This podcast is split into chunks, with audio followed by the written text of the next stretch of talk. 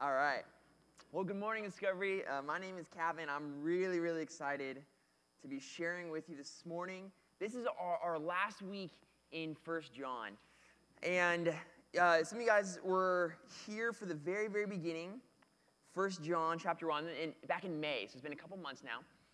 And uh, Pastor Jeff started us off in First John with the end in mind. And I was really thankful that he did that. On the first day uh, that we talked about First John, he shared verse chapter 5, verse 13, which says, I write these things to you who believe in the name of the Son of God, that you might know that you have eternal life. And there's been a lot of themes that we've been talking about in First John, but this theme of life is something that we've come back to again and again. 12 times in the book of First John, this word life is used. Uh, and, and, honestly, like we've, we've talked about it a lot, but it, it's kind of been a hard word to nail down. And, and I, I, loved a couple weeks ago, if you were here, Ewan shared this illustration, which I just thought was so good that I wanted to reshare it. So he shared a picture of this thing. Right? This was a Christmas present that Ewan got when he was a young, young boy. Uh, and he didn't know what it was at first. And so he thought that it was like a replica beehive. Uh, and being the polite young boy that he was, he thanked his relative for this, this Christmas present, uh, to which I think it was his aunt said, No, no, no, it's a football. And so, of course, when you flip it on side, uh, it is a Nerf football. And Ewan, to this day, still has that football, and he loves that football. And, and his point was this he said, When I didn't know what it was, I didn't really appreciate it. Even though I had it, even though I had received it, I didn't appreciate it until I knew what it was. And as we talk about life this morning, I want us to understand the gift that we've been given.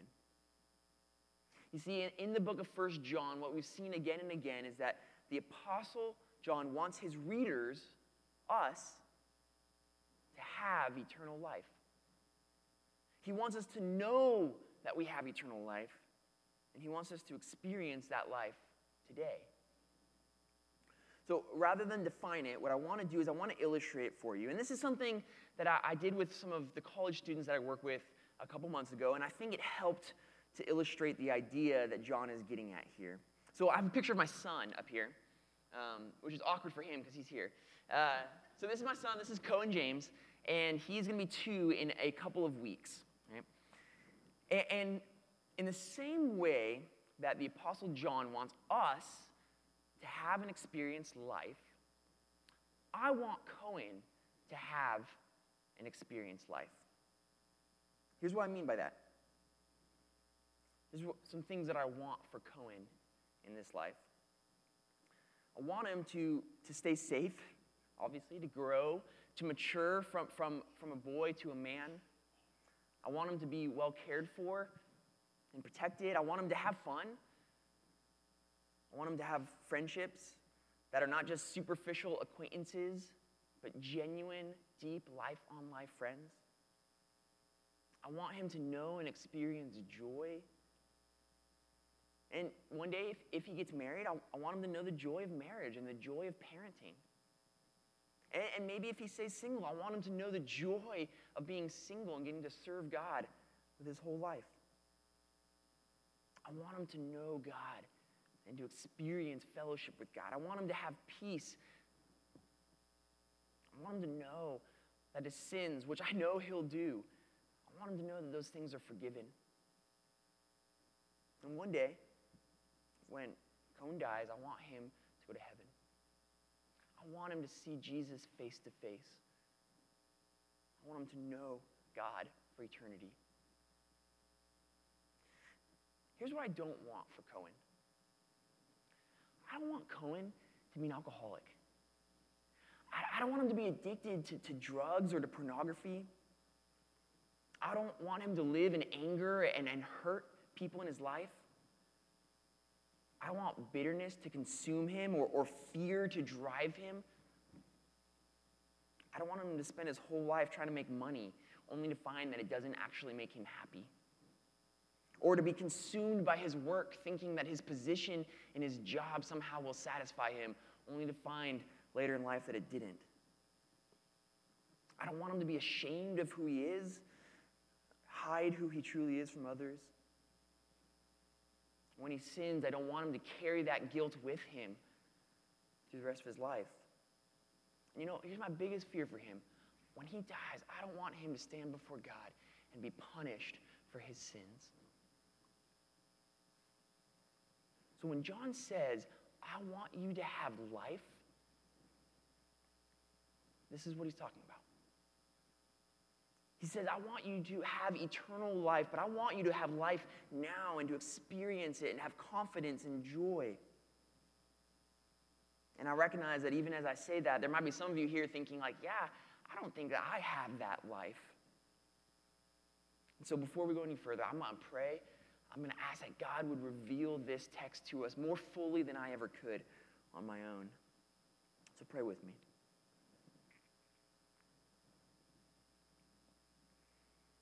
God, thank you for the opportunity to be here this morning. Thank you for your word, and, and in particular for the book of First John, which has been such a great source of joy and comfort for us these last couple months. Thank you for the, the, the, ways in which First John has challenged us and forced us to, to look at our lives and, and evaluate whether or not we're following you. Thank you for the offer of eternal life that you have in your Son, Jesus Christ. And thank you for the opportunity to talk about that this morning. God, I pray that you would be with us. I pray that you would free us from distractions and the things that would try to uh, take us away from, from being here and present. God, I pray that you would speak through me, that you would communicate what I cannot. God, would your spirit give life to these words? Would we read them as if they were written for us this morning? In Jesus' name, amen. Amen. All right, so guys, we're talking about life this morning, and we are going to be in 1 John 5, uh, the last half of the chapter, 13 through 21. So if you don't have a Bible, uh, please throw up a hand real quick. Um, there's some extra Bibles. There'll be some guys that grab them and, and kind of hand them out. Uh, if, you, if you have a phone, you can look up 1 John 5. Uh, if you have the app, you can pull it up there. I really encourage you, uh, get a Bible if you don't have one. Grab one of these. These are freebies. Amanda's got some, if anyone needs one. Okay. Thanks, Amanda. Everything I'm going to say this morning, I want to pull from the text. And so I'd really love for you guys to follow along. And, and I do want to throw a quick disclaimer because there are some verses that we're going to talk about this morning that are challenging, uh, especially the first time you read them. And so I want to do my best to communicate clearly. Uh, and I, what I'm going to do is I'm probably going to use a lot of questions and answers. And, and so these are questions that I had as I was studying the passage. And I hope that in doing that, I'll be able to answer a lot of the questions that you guys have as you read along with me. But with that note, please, please know that if, if anything doesn't come across clearly or if, if there's anything that's confusing, don't hesitate to talk to me afterward. I'd be happy to go into more detail or explain more if you need it. So let's get started. We are in 1 John chapter 5, and the first thing we're going to notice is in verse 13, and it's his audience and his purpose. Now, not every author in the Bible tells us why they're writing what they're writing. Uh, but when they do, man, it is so helpful. There is, there is no confusion in 1 John. In 1 John 5 13, John says, I write these things to you who believe in the name of the Son of God, that you may know that you have eternal life. So as we read First John and we think, Lord, what would you have for us as a church out of this book? It doesn't get more clear than this. What John wanted for his original audience is what God intends for us today. He wants us to know that we have eternal life. Now, I want to put this as simply as I can, not, and I, and I don't want to be offensive about it, but I want to be very clear if you don't believe in Jesus Christ, you cannot have this life that we're talking about this morning. It, it's not available to those who do not believe. He, he, he can't get any more clear than he does. And last week, Ewan talk, or two weeks ago, Ewan talked about verse 12, which makes it almost even more clear. In verse 12, he says, Whoever has the Son has life. Whoever does not have the Son does not have life. Who has life? Who, who gets to experience this eternal life and the life here on earth? It, it's those who believe in Jesus Christ, who have the Son. And if you don't have him, you don't have it. So it's really important then, well, what does it mean to believe in the name of the Son of God? I, I want to make sure that I'm in that category. So what does that mean? And so I, I'm not going to be exhaustive here, but I, I, just I put up a few things, uh, and these are things we've talked about the last couple months. These should be refreshers, um, but these are what we believe when we say that we believe in Jesus. This is what we mean.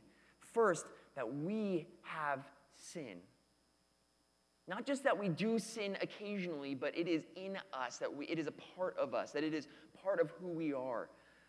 First John uh, chapter 1 said, if you say that you don't have this, you deceive yourselves. So either you say, yes, I, I have sin, or uh, you're deceiving yourself.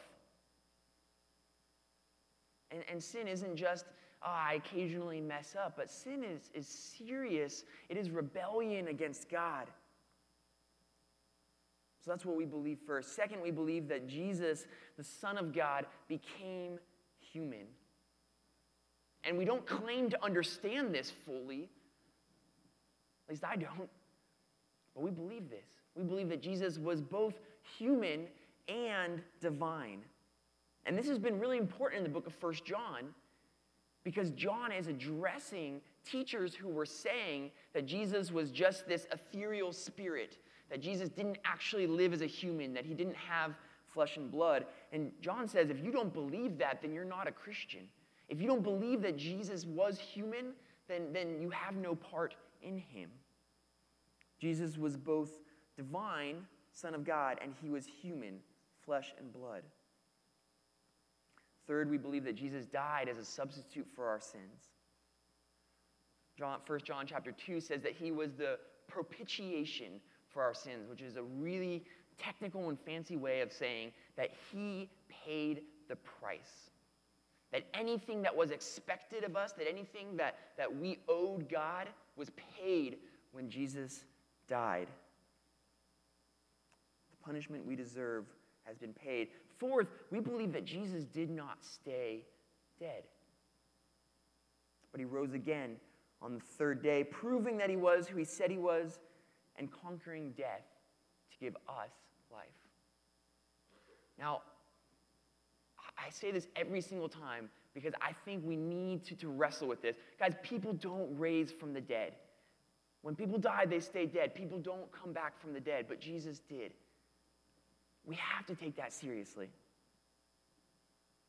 And lastly, we believe that because of all of these things that he did, that he is calling us into relationship with him to obey Him, to follow Him, to love Him, and to experience this life that He offers. So when we say that we believe in the name of the Son of God, this is what we're saying. That we believe that Jesus was who He said He was and did what He says He did. And John says, I want you to know that if you believe this, you have eternal life.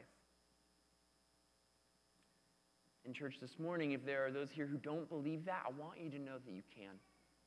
I want you to know that this invitation is available this morning. We'll talk more about that later. So, after John lays out his purpose, he goes on to describe this eternal life. So, so what does it look like? What, what does it look like for us to have and to experience this life? And, and I'm going to kind of break the text up into three chunks, which I, I'll call three signs of life. And, and here's why I'm going to call it that. Uh, if any of you are familiar with the band Arcade Fire, they're kind of a modern uh, indie alternative band. Uh, they released an album last year called Everything Now. It's, a, it's an incredible album. I really recommend it. The premise of the album is what does it look like to live in a society that has whatever it wants, whenever it wants? What happens when we have everything now. And it's a haunting, haunting social commentary. And, and uh, amazingly so, because the band is not a Christian band at all, and yet they, they have a sense of what happens when we get everything that we want when we want it. It's beautiful and kind of scary. And they have a song on the album called Signs of Life. And it's about these kids that are trying to find life, but they don't know where to look for it. And they, they give themselves to whatever's offered them, whether it be parties or, or sex or whatever it is that they think will make them cool and give them life, but they can't find any signs of life. And I want to read some of the lyrics. The chorus says, Looking for signs of life, looking for signs every night, but there's no signs of life. So we do it again. And then the bridge, he kind of removes himself from the situation and he's speaking into it. He says, You think that you invented life. You find it hard to define it, but you do it every time, and then you do it again.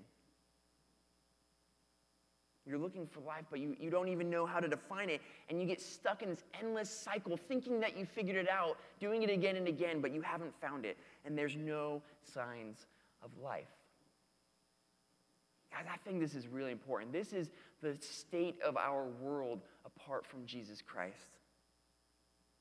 This is a sad but true reality that the world does not know where to find life.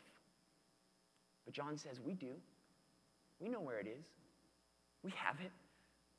He says life is found in Jesus. And the Apostle John goes on to describe hey, I can actually point to the signs of life in those who have believed in Jesus. Guys, don't ever forget that we have something the world desperately wants.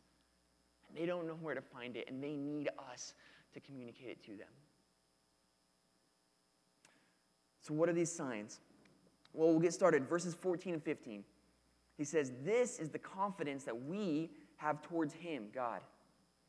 That if we ask anything according to His will, He hears us. And if we know that He hears us in whatever we ask, we know that we have the requests that we have asked of him.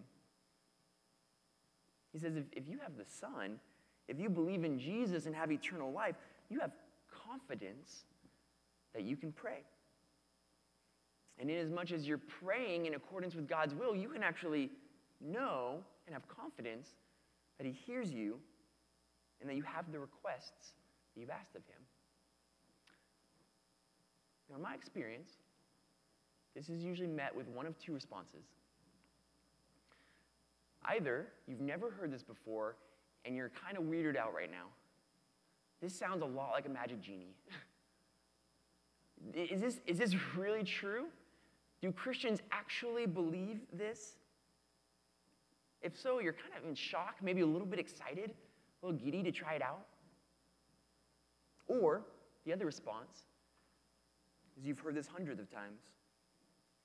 And at this point, you're cynical because you've prayed and you've had prayers go unanswered. And maybe this, this idea, this promise used to excite you, but now your heart's grown pretty cold to it. And you don't really take it seriously anymore. Here are a few questions that I think will help us to understand this promise.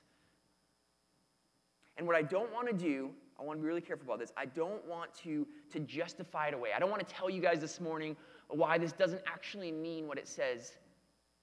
Because I think it does mean exactly what it says.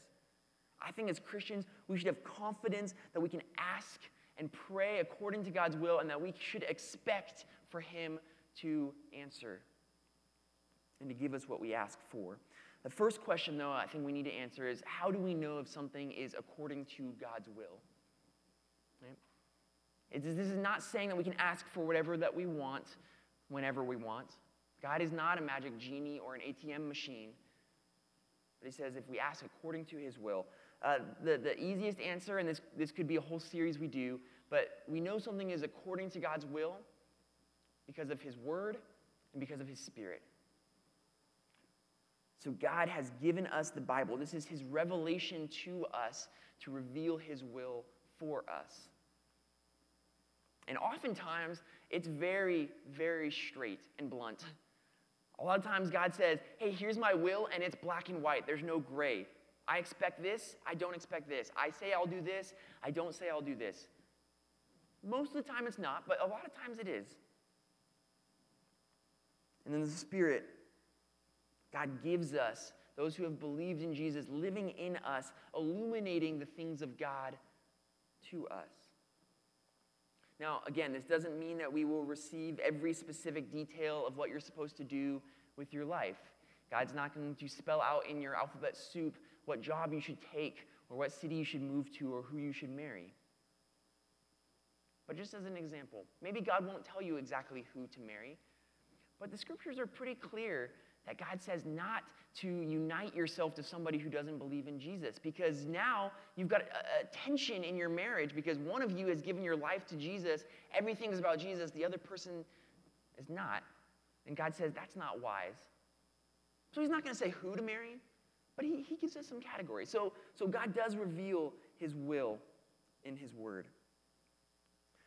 Another question that we have to ask is Does this mean that I should only pray for things that I know that God will answer? Or to put another way, should, should I wait until I know what God's will is before I pray? Right? That'd be kind of the, the smart way to go about it. It's like, well, God says He's going to give me whatever is according to His will. So I'm just going to wait until I know what His will is. And then everything I pray for, I'll get. I'd say, I'd say no to that. And here's why I'd say that. I think that we should pray about every aspect of our life. And we should pray in line with what we believe to be the will of God according to His Word and according to His Spirit, inasmuch as He has revealed it to us. But God's not going to tell us everything, and He wants us to trust Him. And we see this most clearly in Jesus Himself. So in Matthew 26, this is the day before Jesus is killed. Jesus is praying to God the Father, and he, it says, going a little further, he, Jesus, fell on his face and prayed, saying, My Father, if it be possible, let this cup pass from me. Nevertheless, not as I will, but as you will. Isn't that incredible? That Jesus would pray and say, God, I want you to take this away from me. Would you please take it away from me? If there's any way possible, take it away. But I don't actually want what I want. I want what you want, God. And if this lines up with your will, then would you do it? And if not, then don't. And you guys know God did not answer Jesus' prayer, which should give us a lot of, a lot of hope and a lot of courage when our prayers go unanswered. Jesus prayed and didn't presume that God would answer him. And so when we don't know God's will, we should pray, but we should have this in our mind that, God, I want your will and not my will. To which my last question then is what happens when we pray confidently and God doesn't answer? Guys, this, this isn't hypothetical, okay? I, I have friends that have been praying for a spouse for years and God has been silent. I have friends that have, have lost loved ones because of cancer, even though they prayed fervently that God would take it away. So, what, what do we do when God doesn't answer our prayers? Even the ones that we've prayed in confidence, we say, God, I think this is your will. I'm going to pray for it. But what happens when He doesn't answer?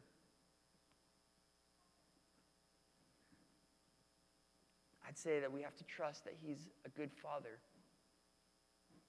And we should never stop praying.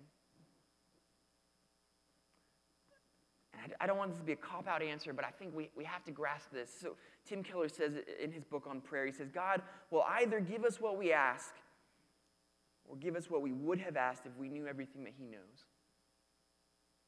Okay, because ultimately, guys, our confidence is not in our prayers. Our confidence is in the one that we pray to. If God doesn't answer my prayers, then, then I, I want to have confidence that He knows better than I do. And one day, if He's merciful and gracious, He'll show me maybe a little bit of what He knew and why He didn't answer that prayer. Maybe not, and that's okay. It's like I trust that He is good and He loves and He knows. And so I can continue to pray with confidence even when God doesn't answer my prayers. And guys, when I see somebody who perseveres in prayer, when I meet somebody who prays for things for years, even when they don't see God answer them, I think that person knows Jesus. That person has life. This is, this is one of the most important signs of life that you will see in a believer, that you can even see in your own life, is perseverant, confident prayer. Our second sign of life, verse 16, John says, If anyone sees his brother committing a sin not leading to death, he shall ask, and God will give him life. To those who commit sins that do not lead to death, there is sin that leads to death. I do not say that one should pray for that. All wrongdoing is sin, but there is sin that does not lead to death. And we know that everyone who has been born of God does not keep on sinning, but he who has been born of God protects him, and the evil one doesn't touch him. So, our second sign of life, I've called an aversion to sin. So he starts by saying, if you see your brother or sister sinning, pray that God would give them life and that they would stop sinning. And he's talking specifically about people in the Christian community, in your church. So if you see somebody in your discovery group or in your family that is uh, dealing with ongoing habitual sin, John says you should pray for them, that they would stop that and that God would give them life. He says, because everyone who has been born of God, that is, everyone who is a Christian who has put their faith in Christ, doesn't continue sinning. So, guys, this is one of the hallmark characteristics of what it means to be a Christian. If you believe in Jesus and that you've been born again, you've been made new, you no longer do what you once did. Okay? A couple questions that come up now. Uh, that sounds great, but does this mean that we never sin? Of course not, because otherwise none of us would make it. The experience of every Christian who has ever lived tells us otherwise. Of course, we still sin.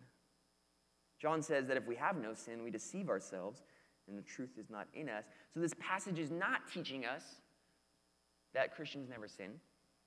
Rather, it is teaching us that our relationship to sin has changed. Before we knew Jesus, all we did was sin. Ephesians, the book of Ephesians says that we were dead in our sins. We kept on sinning and, and, and couldn't do anything else. And honestly, we didn't want to do anything else. We loved our sin. And now, he, John says that we have been set free from sin and we don't keep on sinning because we've been born of God and we have an aversion to it. We hate what it does to us and what it does to our friends and our families. So we fight it in our own life. And we pray for it in the lives of others, and, and we help them to fight as well. Okay, elephant in the room. What about this sin that leads to death? John, what are you getting at here? What does he mean? Is there a sin? And here's the question we should be asking. At first glance, we should ask wait, is there a sin that God won't forgive? Is that what John is saying here? So if you're asking that question, you're not crazy. It's a good question. And guys, we want to be good students of the Bible here. We want to understand these verses in the context of 1 John, but also in the context of the rest of Scripture. John has already said in 1 John chapter 1, verse 9, that if we confess our sins, God is faithful and just to forgive our sins and to cleanse us from all unrighteousness. So, what sin then could possibly lead to death? I read a number of commentaries. I, I checked this with a, a, bunch of other people. I wanted to make sure that I understood this correctly, and I want to communicate it as well as I can. So, the sin that leads to death is not a, a qualitative or a quantitative difference of sin, but it is a categorical difference. And here's what I mean. So, it's not, it's not quantitative. Okay, so it's not the number of times that you sin, as if somehow, well, God will forgive you of a thousand times sinning, but once you hit a thousand and one, no longer. Now that sin leads to death. So it's not, it's not quantitative. That's not what he's getting at. If God can forgive a thousand times, he can forgive a hundred thousand times. His grace knows no limit. And it's not qualitative meaning that there aren't certain sins that are worse than other sins that God won't forgive. If, if God will forgive you of anger, he will forgive you of murder. It's not a qualitative difference, it, it's categorical. So s- stay with me here. The sin that leads to death is the sin that rejects the offer of forgiveness. So forgiveness is a gift given by God's grace to be received by faith. There is only one way to be forgiven of our sins, and that is through faith in Jesus Christ. And to reject Jesus is to reject the only means of forgiveness, and that is the sin that leads to death. Those who refuse to come to Jesus that might, they might have life will be led to death by their own sin. Guys, remember, we're looking at signs of life here. And one of the signs that someone has trusted in Christ for eternal life is an aversion to sin, which means that when we see sin in ourselves, we repent of it, we fight it, we, we pray for other Christians that are caught in it. And John is saying, if they haven't repented of it, don't pray that God will forgive it because he's not going to. Instead, if we see somebody who has not repented, we should pray that they would believe in Jesus and then do everything we can to tell them about him.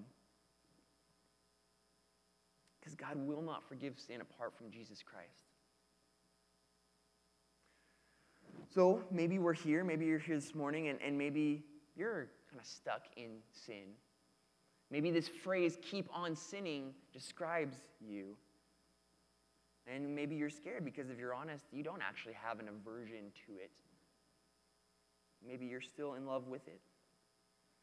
And, and guys, we're going to have our, our, during worship in a few minutes, we're going to have our prayer team over here. I, I would implore and ask that you would please go and pray with somebody if that's you. John says to pray for those who are stuck in sin. And if that's you, then go get prayer. So, our second sign of life, aversion to sin. Our third sign of life, fellowship with God. Look at verses 19 and 20. He says, We know, we who have believed, we know that we are from God. And the whole world lies in the power of the evil one. And we know that the Son of God has come and has given us understanding so that we may know him who is true. And we are in him who is true, in his Son, Jesus Christ. He is the true God and eternal life. As the whole world is under the power of the evil one, but not us. No, no, we're, we're from God.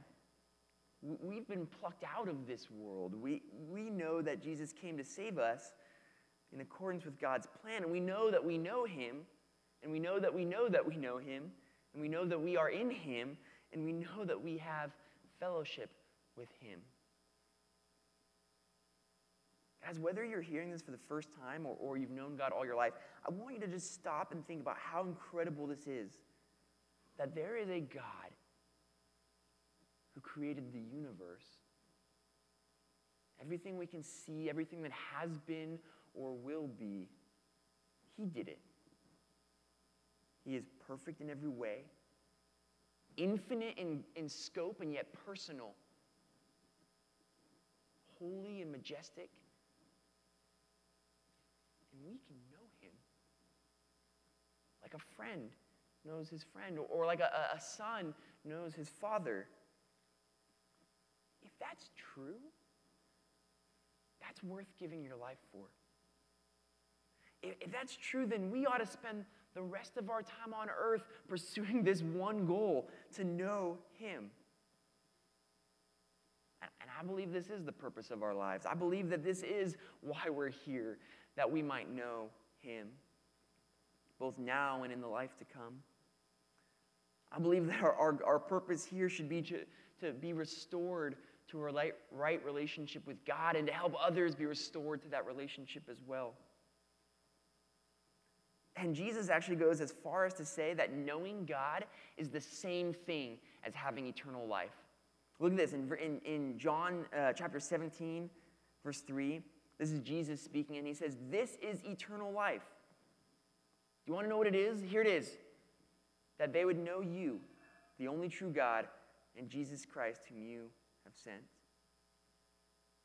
Which means that our life, our, our meaning, and our, our purpose, the reason for our existence is that we would know God and Jesus Christ and have fellowship with Him. And one day, Paul describes this in 1 Corinthians 13. One day, we're actually going to see God face to face. And, and right now we don't. Right, right now we see as in a mirror that's foggy, like when you get out of the shower and you can't quite make out your reflection. One of, one of, one of the ways that you know you're experiencing eternal life here on earth is that you see dimly, as in a foggy mirror. But one day, we will see him face to face, and we will know him fully.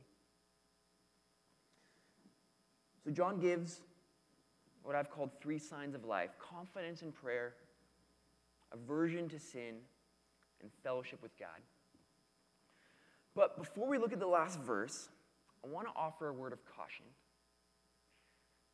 Don't use these signs to try and gain life. If you're here this morning and you're not a Christian, or, or, or maybe you're here, uh, but you're realizing that maybe you don't see these things in your life, I think the temptation might be to pursue these things as an end in themselves. Don't think that you can gain life by improving your prayer life or managing your sin better or knowing more about God, reading your Bible more or reading more books or listening to more sermons. If, if that's the takeaway, then I think you've missed the point. These are signs of life, these are not life. It'd be like trying to start a fire by creating smoke. You, you've missed the point. That's not where the fire is. These are not the means to life. Life is found only through faith in Jesus Christ. These are simply signs that we have done that.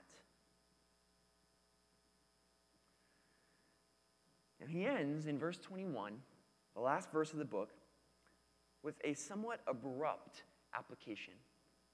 If you've been following with us, if you've been reading along in 1 John, you should get to the end of 1 John and you should be a little bit confused because it seems like this comes out of left field. He says, Little children, keep yourself from idols. It's a little odd because he hasn't mentioned idols at all during this entire book. But I think if we've been following his argument, I think this begins to make sense because, and I'll, I'll, explain this in a second, idols are simply the things that we turn to in order to try and find life apart from God. Tim Keller says in his book on idolatry, he says, What is an idol? It's anything more important to you than God, anything that absorbs your heart and imagination more than God, anything you seek to give you what only God can give you. An idol is whatever you look at and say in your heart of hearts, if I have that, then I'll feel my life has meaning. Then I, will know I have value. Then I'll feel significant and secure. And there are many ways to describe that kind of relationship to something, but perhaps the best one is worship. So if John's purpose is that we would have life, then he absolutely has to warn us about the thing that will rob life from us idols. Back in the intro, I, I listed some things that I don't want for my son. I want him to know and experience and enjoy life, and I want him to stay clear of idols success or power or money or, or anything in this life besides God, even family. Things that will promise to give him life but will never actually do it. I, think there's perhaps no better verse to illustrate the picture of idolatry than Jeremiah chapter 2, verse 13, where God says to his people, He says, My people have committed two evils. They have forsaken me, the fountain of living waters, and they have hewed out for themselves cisterns, broken cisterns that can hold no water. The, the picture here is, is profound. It, here is a fountain constantly running living water, and we are trying to build buckets that are broken and can't actually hold water. Idols are the cisterns, the buckets that we hew out for ourselves. We look to them to give us life, but they're broken. They cannot give us what we are looking for. But God says, That life is in me. As we have the fountain of living waters. So John says, please keep yourself from idols. And, and, and hear, hear the tone of the father to his son when he says, little children. He cares deeply about the people that he's writing to. In the same way, God cares for us. Real life is available to us. As we close, I, I want, there's a couple things this morning that might have hit you, um, that might have struck, with, struck a chord with you. And so I put up a few application questions. These are questions for you to think about uh, as, as we worship here in a few minutes. Here are questions to take home and, and consider and, and ask the Lord about. First is Have you believed in Jesus? And if not, there are going to be members of our prayer team that will be available during worship. You can talk to them about that. Second is Are, are you confident that you have eternal life? Why or why not? Do you see the signs of life in your own life? You can know, you can have confidence this morning. And lastly, what idol or idols are keeping us from experiencing this life now? And be specific, be, be ruthless, call it by name. Recognize it for what it is a broken cistern that is going to let you down again and again. And commit this morning to rooting it out. Let me pray for us.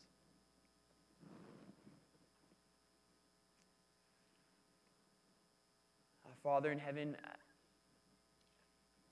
as I read, read these words again, I, I do see your love and your care and your concern for us in these words.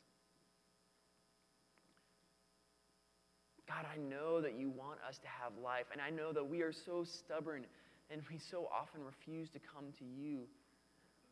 We refuse to give up our idols. We f- refuse to, to break our broken cisterns.